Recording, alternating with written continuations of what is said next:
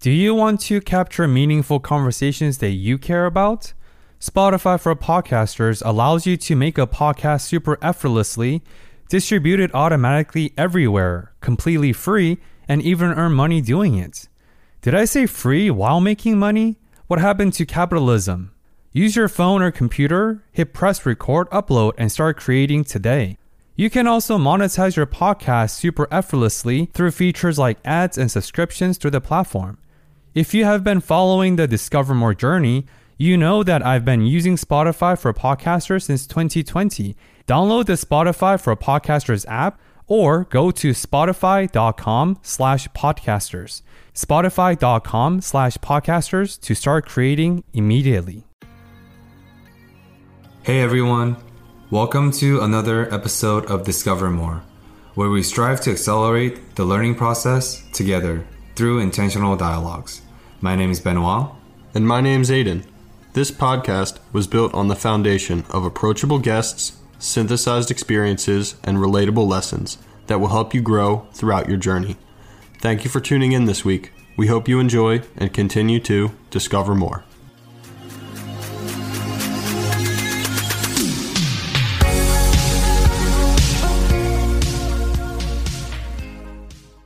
Hey, good morning, everyone. Welcome back to the podcast. We hope you all had a great weekend. This week, we continue our conversation with Christian Buttrick, one of the most interesting and well rounded people we know. Christian tells the stories of the near death experiences that made him question his life and inspired his move to Chicago. This leads to a discussion around the fragility of life, the beauty of helping strangers, and the importance of wiping the slate clean with the people you love. We hope you enjoy this episode of Discover More with us and Christian Buttrick. Thank you. Yes, very well said. And I want to kind of bring it home and circle back for some of the audiences. So it sounds like, Christian, you are almost creating this self inflicted, self induced survival mode. Yeah. And what I mean by that is whether you forcibly put yourself in this extremely cold shower mode or whether you're using this Kundalini yoga and putting your arms up in the air for five minutes, your arms get heavy and you're in this deeply uncomfortable state. In a way, it's like a microism or like a simple version of survival mode. Mm-hmm. And when people are in their survival mode, you don't have any spare mental energy or spare leisure or luxury to worry about everything else because you're surviving. Mm-hmm. And it's fight or flight response, right? It's almost like you found this simple way to manifest that Mhm. in a in a very simple daily like day to day routines. Yeah. And I, I thought that was very powerful. And the reason why I bring that up because I am in the Army Reserve, as I mentioned in the sh- on the show before, and I do my Army Reserve commitment once a month on the weekends, and I go into training in the force, in the military base, and I do like hoorah military stuff, right? And it's not fun. I, you don't have phones, you don't have access technologies, and it's like some people find a lot of enjoyment in that process. I do sometimes, but I mainly do it because I committed it, and I get to see my Army friends once a month. But the one tangible effect that I do feel aftermath is when I come home after a long weekend of training, I have this profound gratitude in simple things of I have my old cold shower. I get to shower. You know, when I go on trainings, I don't get to shower for two days, Mhm. and it is gnarlyly gross. And I get to sleep in my own bed. I get to eat what I want to eat. I get to be on my phone, Netflix. The list goes on and on. And I feel so much grateful every month after that. And so, even though I bitch and moan about Army Reserve a lot of times because of so much bureaucracy and so much inefficiency that comes with it, it does uh, effectively instill gratitude in myself. And you know, if I go a little bit deeper, it reminds me of two near-death car accidents I almost had this past year. And after those respective incidents or near incidents, I did something profound aftermath because it made me realize that life is so fragile. And I think we're caught up in this false bubble in a way that life is safe, everything is safe, and you can do whatever you want. But life is fragile. And our last guest, Matthias, you know, he did something incredible called Everesting. And basically, what that means is he has to go up and hill down and to achieve the altitude and the height of Everest mountain, which is insane. So, in translation, he basically biked for 15 hours straight and he cycled for 160 miles Wow. over one consecutive period.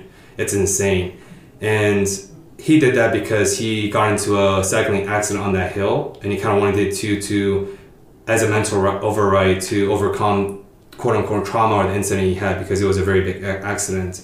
and you know, and those near death experience that gave me the power or the motivation to do something different or to step out of my comfort zone, which is what you did through the cold shower, through the Kundalini yoga, or whatever other practices you do. So I'm curious whether you had something similar experience in the past. If you had some sort of near death experience, because I think many of us do, but not all of us have the humility or the perspective to reflect upon those experiences, right? Yeah. And so if those did happen to you, what did you do about it? And just tell us a little bit more about that. Yeah. So um, it's funny because I had two near death experiences in a car uh, within the last year and some change as well.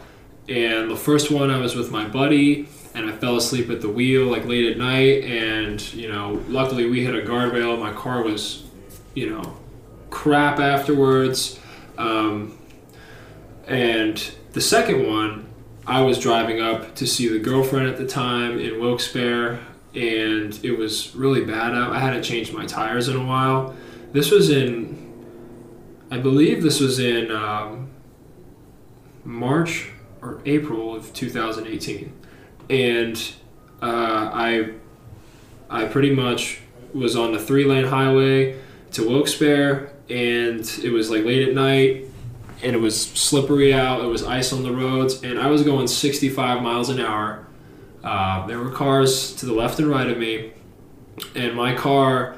Uh, did like did a complete hydroplane and turned while going 60 miles an hour where the front the the back end of my car turned completely sideways. So now my passenger door is facing where I'm going on the highway and my and the front of my car is facing the guardrail to the left. And I start to slide down the highway and then my car slides the complete other direction and straightens out um, as my car is drifting to the left and I smash into the guardrail on the opposite side of the highway. Luckily, no cars hit me uh, on either side. I didn't have a scratch on me. It went in really slow motion. Um, and on the opposite side of the guardrail is like a, a 40 foot ravine. And like there was like trees and stuff. And like, so if I would have bursted the guardrail, you know, I would have been dead. And, uh, you know, it, I mean, if I would have got hit by cars on either side, I would have been dead. If my if my car flipped over, who knows? You know, it was a, it was crazy, and that didn't kill me either. And then, um, not not a couple weeks later, uh, I, this was around the time my dad invited me out to Chicago, and I my dad was like, "Hey, you know, come out here and you you know, you're not like I wasn't doing that well in my career at the time. I had no interest in it at all. I wasn't giving any effort. I was comfortable with where I was, but I was just kind of like it was just kind of like a melancholy existence. You know, you're just kind of going through the motions, trying to get through the day and you know do whatever you want to do to like fulfill yourself whether that's sports or, or hanging out with people or or any of that stuff and so we had that conversation out in Chicago, and my brother Trent came with me, and he said, "Yeah, you know, you can use your degree and all that, and maybe it might be a good thing for you. It might be a fresh start." And I, it went in one ear and out the other. I was like, "There's no way I'm moving to Chicago." And like, there's just none of that's happening. Uh, I don't feel like working for some, being in some corporate job and all that stuff. Uh, I just had no interest in it even though there was tons of possibilities there, you know. And uh, and my little brother at the time was like, dude, like you can you can go out, you can come out here, man, and it'd be wonderful for you, man, because he went with me too. I was like, I don't know, man, I don't think so. So I come back home, and a couple weeks later, uh, I find out I get this this little mark on my arm. It kind of looked like a zit. I just you know I picked at it, but it didn't like operate like a zit. It, it didn't feel like a zit. It looked like a zit afterwards, and I was like, what is this? And then a couple days later, it got worse and worse, and I finally went to the doctor, and he's like, "Okay, we'll give you some medication." So I come home and start taking the medication, but then the the swelling in my arm, it, it was originally cellulitis, is what it's called, but then the swelling in my arm, there was this red line that started to travel from the wound up into my arm, up into my lymph system. Um, once the, and then I went back to the doctor when when my mom saw that she's a nurse, so she was like, "Hey, you should go see him." And he saw that they admitted me to the hospital right away. Um, because if they if it traveled any further, it could have easily just killed me. So I w- went into the hospital over Memorial Day weekend. I believe that's in May, and um, I you know I was sitting there just feeling like absolute crap because they were feeling you know giving me really strong antibiotics through the IV and like my body felt like I was on fire, and you know I couldn't sleep well. Um, the girlfriend at the time was just like uh, she's she's going out the door, you know. So I was like, everything was just like, God damn it, dude, this fucking sucks. And you know, I just thought to myself, I was like, you know, if I were gonna, if I was gonna die in this hospital like tonight, like, what in my life would I regret? And I thought to myself, well, you know what? I would regret not going to Chicago and not giving it a chance and not seeing where this life leads me because you know even as great as great as Bloomsburg is and how well it's treated me over the years, you know it's just a small town. You know there's so much possibility in the world, and I would be robbing myself of uh, an amazing experience and certainly a growing experience if I didn't go. So after I got out of the hospital, after they cut my arm open while I was awake, and like removed all the infection and shot me up full of lidocaine. Real uncomfortable experience. I was like losing all this blood. I was like, oh my god, I can't even look. I, you know, I called my dad that day after I got out of the hospital, and I was like, hey, you know, is that offer still on the table? Can you get me an interview? And he's like, you sure about this? Like, I'm like, yeah, I'm, sure. And he's like, okay, I'll see what I can do. And then the rest is history. A couple months later, I moved out there, and uh, it's been it's been a great. It, it, has paid off in leaps and bounds. It's been a great experience, and I, you know, I, the, all of those death experiences, you know, taught me something. Even in that car, I was like, I was like driving. I was like, and then when I finally crashed, I was like, man, what am I doing with my life? You know, but it took it took a couple of them, I guess, to finally make me do something. So, yeah, that's a really powerful story. I personally can't share a near death experience. I'm definitely grateful to have lived through, you know, a relatively safe uh, last couple years. But I think even on a bit of more of a micro, it seems like sometimes when you're running at the wrong thing, even if it's like going to the wrong restaurant at a very micro level, call it the universe, a higher power, whatever you may associate with, but some roadblock is thrown into that. Like from what I'm hearing here, it's you were being super stubborn about not going to Chicago, right? You're just getting in your own head, in your own way, for the lack of a better word, right? And mm-hmm. then these experiences, um, obviously, completely tra- not completely tragic, but very tragic. Mm-hmm. But they ultimately bring you into the light of something that benefits you in a number of ways. So, yeah. you know, you did mention the move to Chicago. What has that prompted? What is life looking like in Chicago for you? Well, life is looking great. You know, um, I as far as jiu-jitsu goes, you know, I got to a way better school. I went to a school called Valco Brazilian Jiu-Jitsu. It was the first school I visited, and it's the only school I visited since in Chicago. I mean, it's it's everything I could ask for. Like, it's a family, it's a community. I feel like it's church when I go there. It's like somewhere I should be. You know, it, it's it's uh, it's very religious. Um, the guys there are just understanding and great and they're just all beasts and, killers. Like they can just dude they're they're awesome athletes. And a lot of them and they're just tournament winners and they're winning world championships. Two of my buddies jim and chris just won worlds at purple belt like two weekends ago. And my buddy justin won bronze medal at worlds in black belt two weeks ago. And then uh, I got another friend who won a medal. Um, so it's just it's just an awesome crew of guys, and I couldn't be more thankful for those guys. I mean, the head guy Jay is just an amazing person. He's just so intelligent, so understanding. He's so welcoming of anybody that comes in there. Like you, you don't need to wear a patch. You don't have to buy a patch. You don't have to buy his gi. He's just you know he's just he's awesome and he's the perfect person to run a gym like that. And because of that like we have amazing talent because people can be individuals there and it's not so hierarchical and you you feel comfortable with trying to roll with a brown belt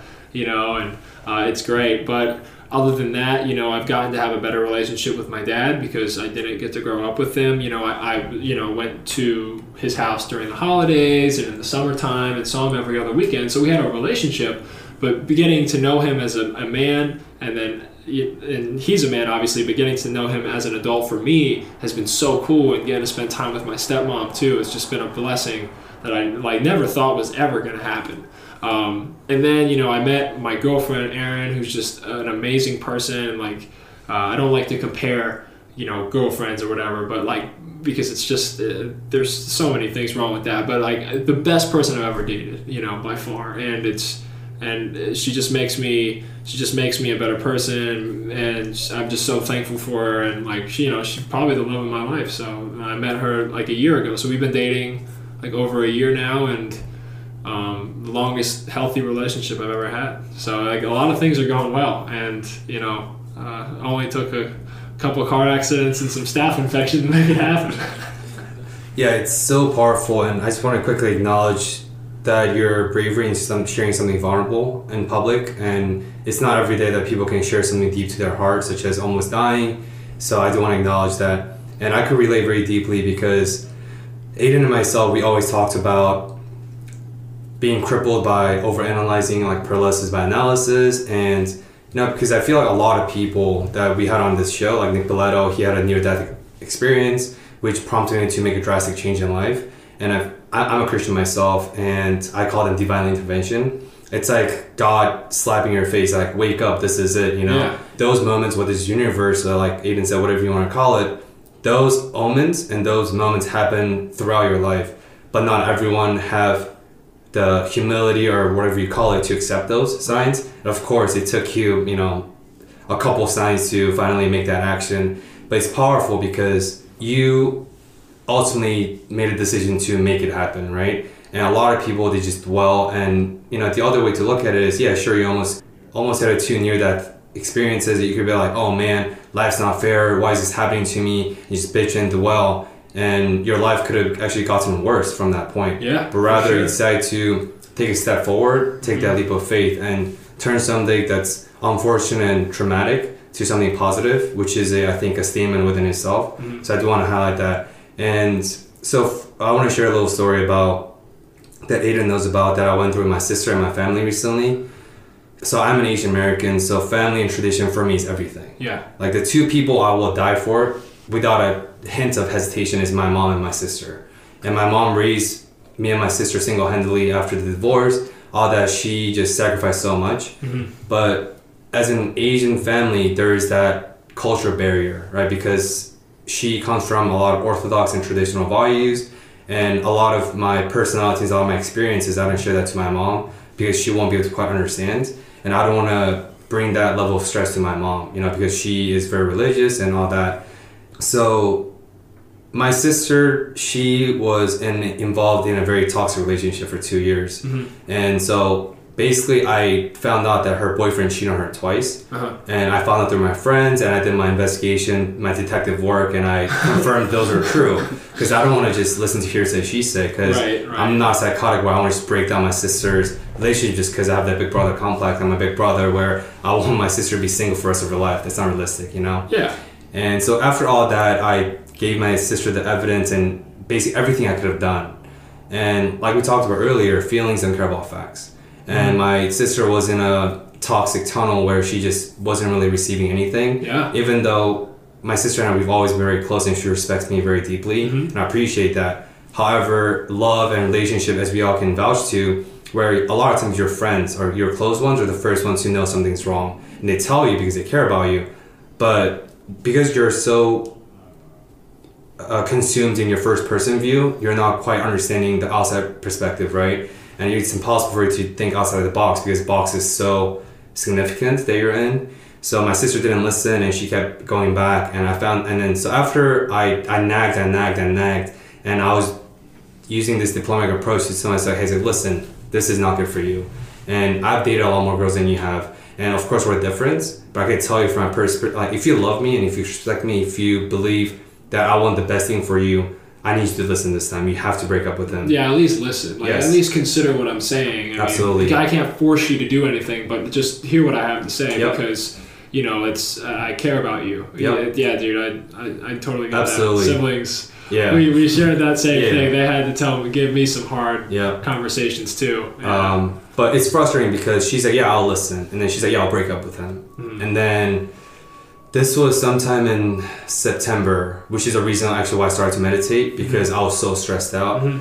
I'm very unfazable because of my experiences, that who I am as a person, I don't get fazed a lot yeah. because I don't care about a lot of things. But the few things I care truly deeply about, they're the most like traumatic and significant stressors in my life, and my sister is one of them because I care so much about her. Yeah. And so she gave me a call out of blue. I'm at work, just I had a great day. I woke up, meditated. I was like, man, today's like nothing but just you know fire. I got a call from my sister out of blue. She's like, oh, I know we made an agreement that we try to be transparent and have no secrets from each other. Mhm. So here I am. I'm telling you, I'm back with my ex-boyfriends. My day got ruined instantly. It went from ten to zero Oh, real no. quick. And Oh no. because the thing is, after they broke up, I tried the the harsh method. I tried to be the hard, hard love. I tried to be the critic. I tried to be supportive, and I ran out of avenues to support her. I was like, she's not Yeah. listening. Mhm. So I tried the most drastic measurement I've ever had is I shunned her out. I deleted her phone number from my phone. I blocked her from all social media. Uh-huh. And I told my sister point blank, verbatim, Estelle, that's my name. I know you're listening. You know this is for you, Estelle.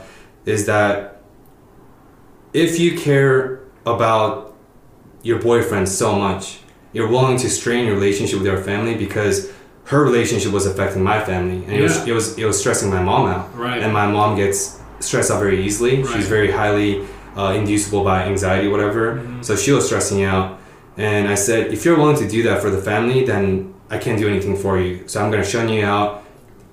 As long as you're with that boyfriend, I'm not gonna see you again Mhm. you know because my goal is that i really want to make that ultimatum for her Mhm. because i wanted to I, I did it for her sake and you know it didn't work out really well but the long story short uh, we were able to talk it out and a few months passed you know i went through meditation and i went through a lot of uh, mental transformation and i was able to be more empathetic and towards her because I tried to put myself in her shoes a little bit more. Yeah, yeah. I tried to take away my big brother complex, and I rather is that I'm going to talk to you from human to human, aside, de- detached from our family relationship, from the family hierarchies.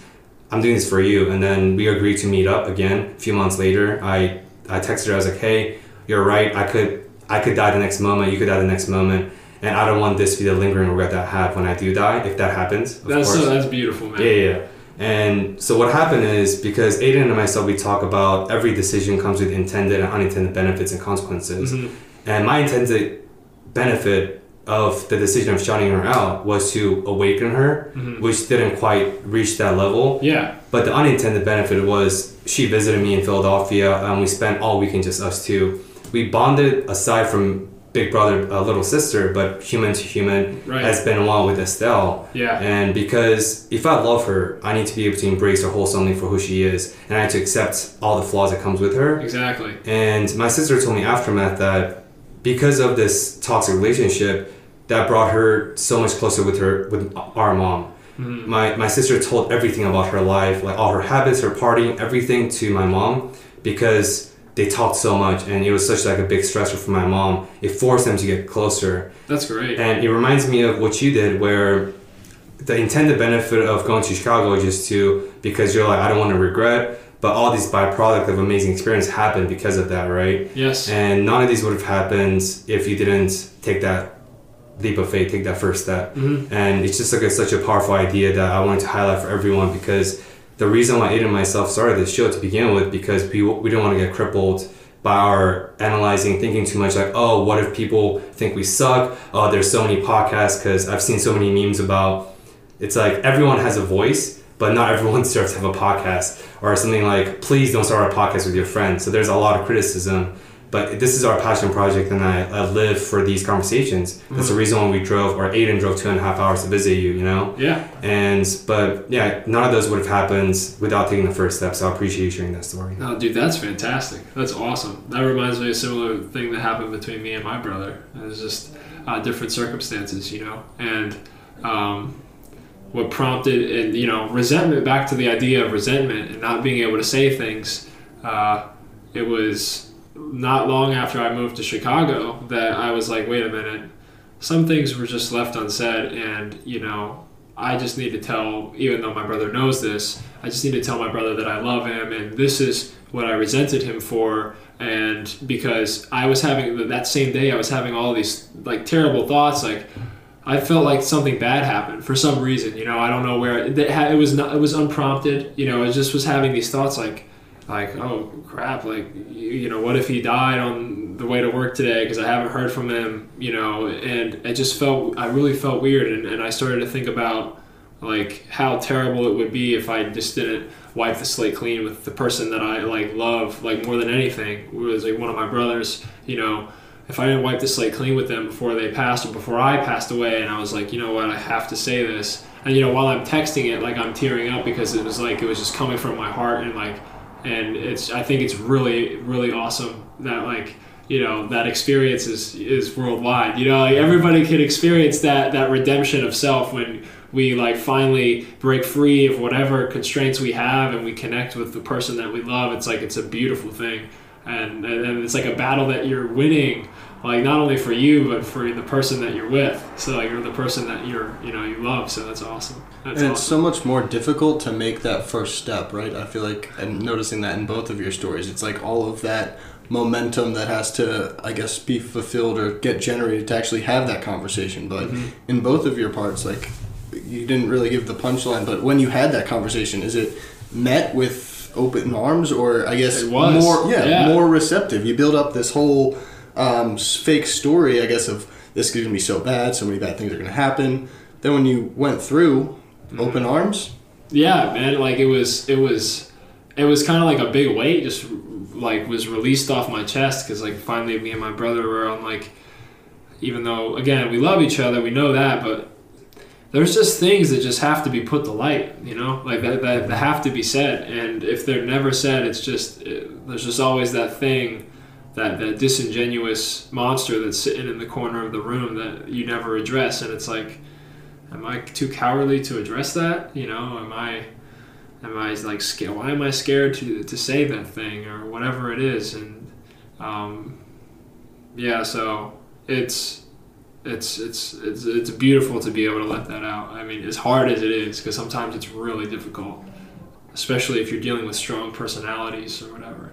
But you know, me and my brother are so close. We have so many like weird synchronistic experiences. Like it's very, very, very strange. Like the things that happen between us. Care to sh- share? I'll, I'll, I'll share one. We, I'll share one. We had one really recently. So I'm sitting. Um, I so that this day it was like a Wednesday night. I decided like I'm sitting on my bed. I'm I, like decided to take my something told me to take my time. I'm like sitting there. I played get start to play guitar after work, and I don't play guitar after work. Never do. Uh, never never will. But I'm like I start playing guitar after work, and I start playing this song. Like I started, it was all at once by Jack Johnson, and this song was something that me and my brother shared together, and like we, our love for Jack Johnson has stemmed for several years, and it's just like what got me into playing guitar, and so. Uh, but that song means a lot to us as brothers. Like we shared that song, and it's like a very sentimental song. And I'm like sitting on the edge of my bed playing that song um, uh, for him, really, because like I was thinking about my brother the whole time, and like I was really missing him for some reason. Um, and like I was actually started to like riff on like my own song afterwards, and I was like singing lyrics to my brother that I was just making up off the top of my head. And uh, then, like out of nowhere, I get this call from my dad, and my dad was like, "Hey, um, you still at work?" And I'm like, "No." He's like, "Well, can you come to uh, Wintrust, name of my work? Uh, Marie just got into a car accident." Uh, you know, she's okay, but we need you to come pick us up. So I, I get there, and uh, you know everybody's fine, and, but we have to wait for the tow truck, and I'm just sitting in my own car. And uh, mind you, if I just would have put my guitar down and went to jujitsu, I'd have been on the highway. Never would have ever went to pick my parents up because I would have been in downtown traffic. Never would have been able to get there. Um, so I'm sitting there in my car, and like uh, I called Trent first for some reason. We were just talking, and then I called Quinn, and you know we start talking or whatever. And he was like, he was like telling me, he's like, hey, you know, um, like I really miss you. Uh, like I was literally just, it was weird. It's like weird seeing that you're not here anymore um, because it feels like just yesterday that you were here.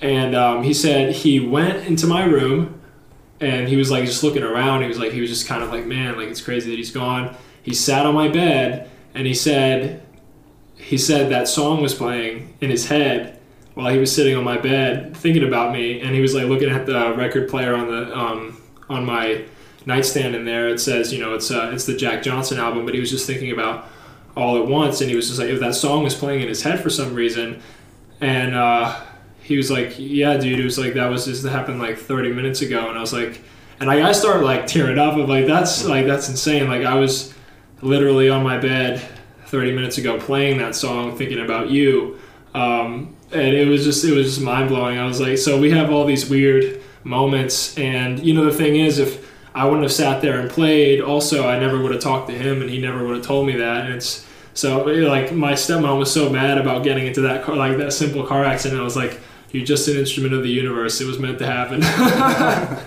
That's wow. yeah, yeah, it was crazy. Yeah. Yeah, Christian, uh, thanks for sharing that. And I see a lot of commonalities between us in terms of community building, the family, and, and so on. So it sounds like throughout your whole life, the sense of community has been like the core centerpiece in every aspect of your life, whether it's your family, the brothers, the sisters, the, the parents, the basketball, and jiu-jitsu now. And you talked about one of the highlights that you absolutely love and what created a sense of uh, belonging for you is jiu-jitsu community in Chicago. Yeah. So I would like to learn a little bit more about like what it, what that is like, and what sense of community do you feel, and what makes that community so special in your heart uh, in Chicago. Sure. So, you know, when I got there, um, it was, it, again, being in Chicago, going into a new gym, you're the new guy in the room again, and I'm still a white belt at the time, and I'm getting my ass beat by like everybody. I'm just getting smoked. I'm like, oh, okay, so that's what a blue belt is. Like, he's roasting me, and so it was, uh, it was just, you know, it's uncomfortable right out of the gate. Um, but I trained there for you know nine months, and, and Jay, who I really respect, he's like he's an OG of jiu-jitsu. He's he's a third or fourth degree black belt. He trained under Carlson Gracie himself. For him to give me a blue belt, it just meant the world to me because like I knew that I really deserved it, and it's again what we were talking about earlier. I mean, the consistency within the jiu-jitsu community, how tightly woven it is. It's you're not getting a belt that you don't deserve, uh, no no matter where you're at, 99.9% of the time.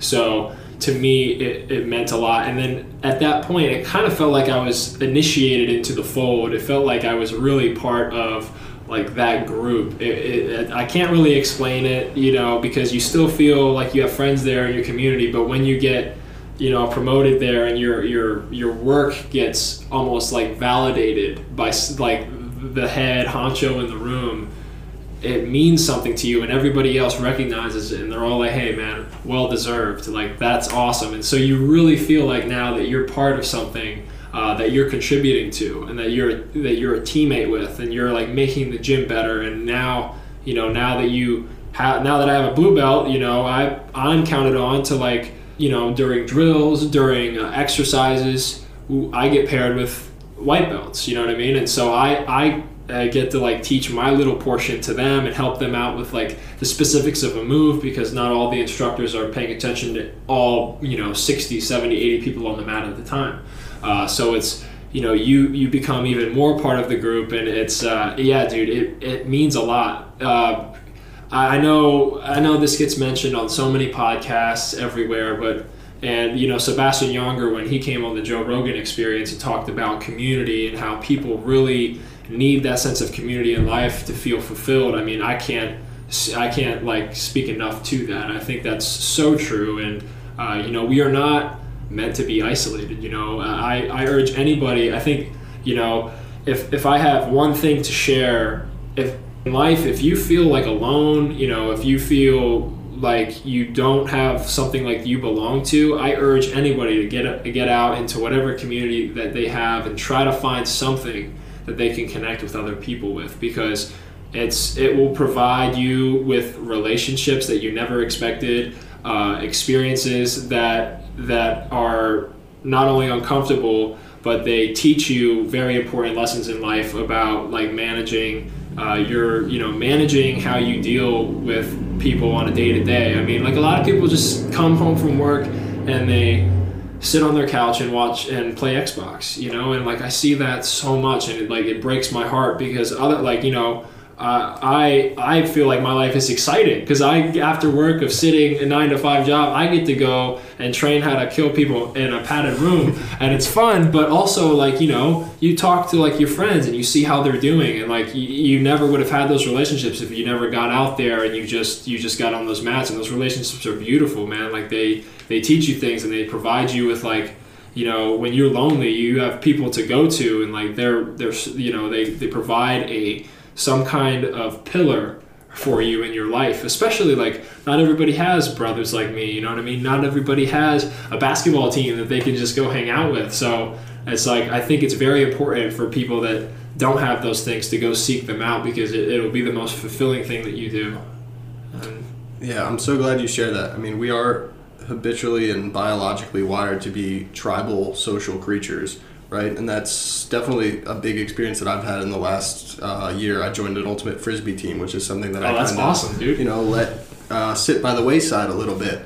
Um, but kind of going in, meeting entirely new people, we were blessed to come into a team that all knew each other, all super welcoming. But my one friend and I joined completely as the new guys. Kind of obviously took that uh, initial couple months getting to know everybody, but invited us back for the next year, and it's just really uh, fulfilling to be a part of a community, a team, kind of have that team uh, dynamic and learn from people. So I think that's an awesome piece of advice that a lot of people should really hear. I think loneliness is so prevalent in today's society, and that's a large part of it because people a lot of times consider the recovery and the self care just bundle up and motor through of play Xbox and get things done, but really interacting with and learning from the people around you, I think, is an excellent uh, place to start. Yeah, super well said for both of you guys. And yeah, I think that's super relevant in today's age, especially where instant gratification is so prevalent and you get everything instantly at the fingertips.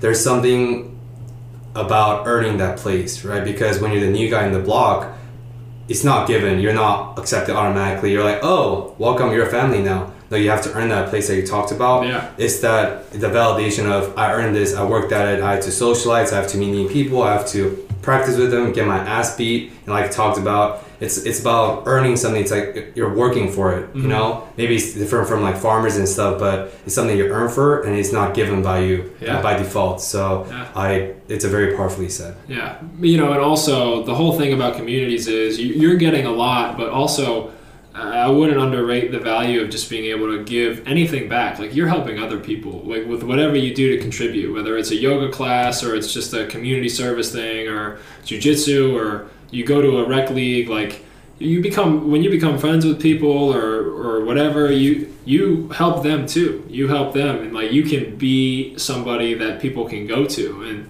And that's also fulfilling because if you're helping others and getting what you need, like it's a pretty good life, man. I, I, I think that's really really important. So The power of service, it Yeah. sounds like. Is Yeah. that something that came into play at an early age? I guess we can come all the way back to family dynamics. Power to serve with your empl- or with your uh, brothers and sisters. Yeah. Is that something that I guess was taught at an early age, kind of doing as much as you can for the other people? yeah, well, my parents are giving people, and you know they kind of instilled that in us. Is it it helps it helps you when you give, and it's uh, it's it's rewarding on so many different levels, and really, you know, like that's it's weird. Like you do something very simple for somebody like a stranger you don't know. Like sometimes you just receive this giant emotional surge of like happiness, and it's something that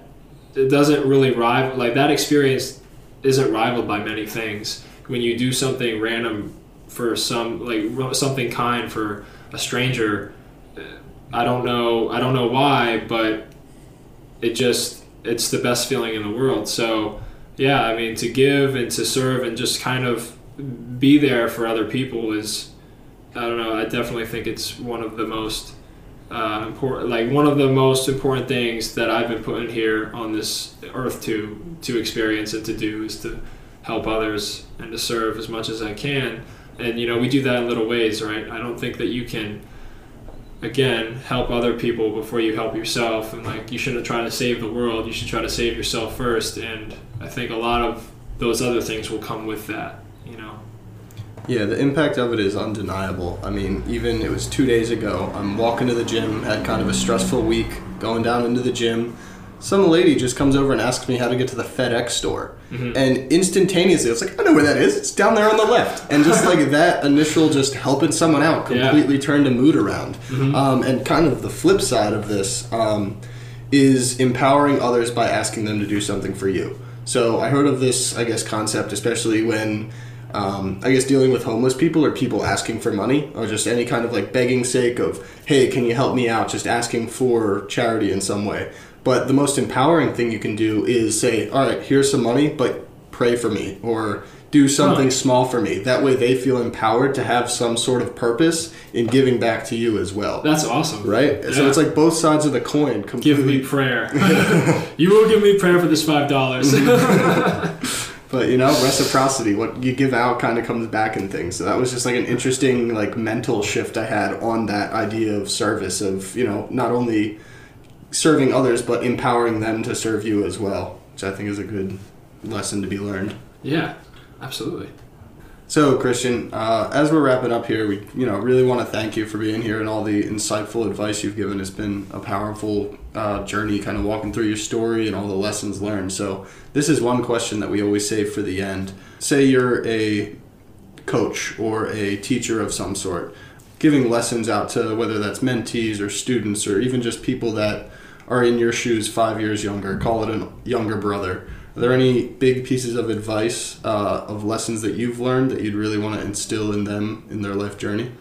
I think I think the one thing is, you know, embrace the conflict, embrace that unknown, whatever it is, because nothing in life stays the same. Um, we always have to deal with change, so we might as well roll with that change and become better with it instead of becoming worse.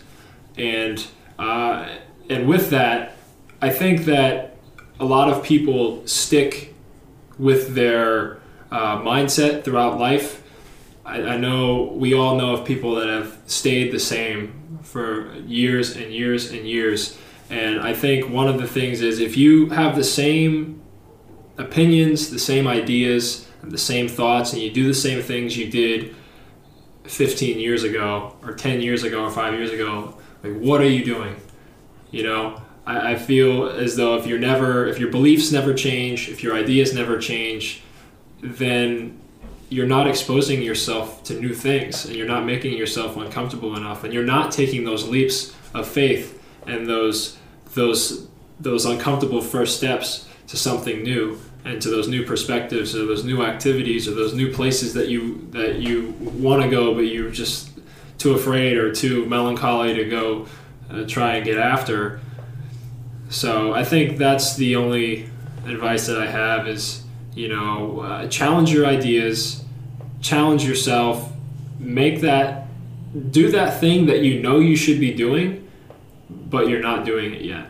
Because we all know what we're doing wrong. It's like it's an intuitive thing. Like we might not know the specifics of what we should do but we know what we shouldn't be doing most of the time. And i think if we dedicate um, our time and our attention to those positive things then uh, then most likely and those things that make us uncomfortable we might not know it might not be the perfect decision at first but it's better than um, dedicating your time to doing the same thing that you've been doing for years or months or, or weeks and not you know and feeling as though you're wasting your time we don't have a lot of it so Couldn't have said it any better, man. Thank thanks Very well said. It's like what your dad talked about. Change is the only constant. And the other thing I remember that your dad shared about is control the five inches between your eyes. So it sounds like your dad should be the next guest we have on the show because it sounds like he has an ample amount of advice to provide.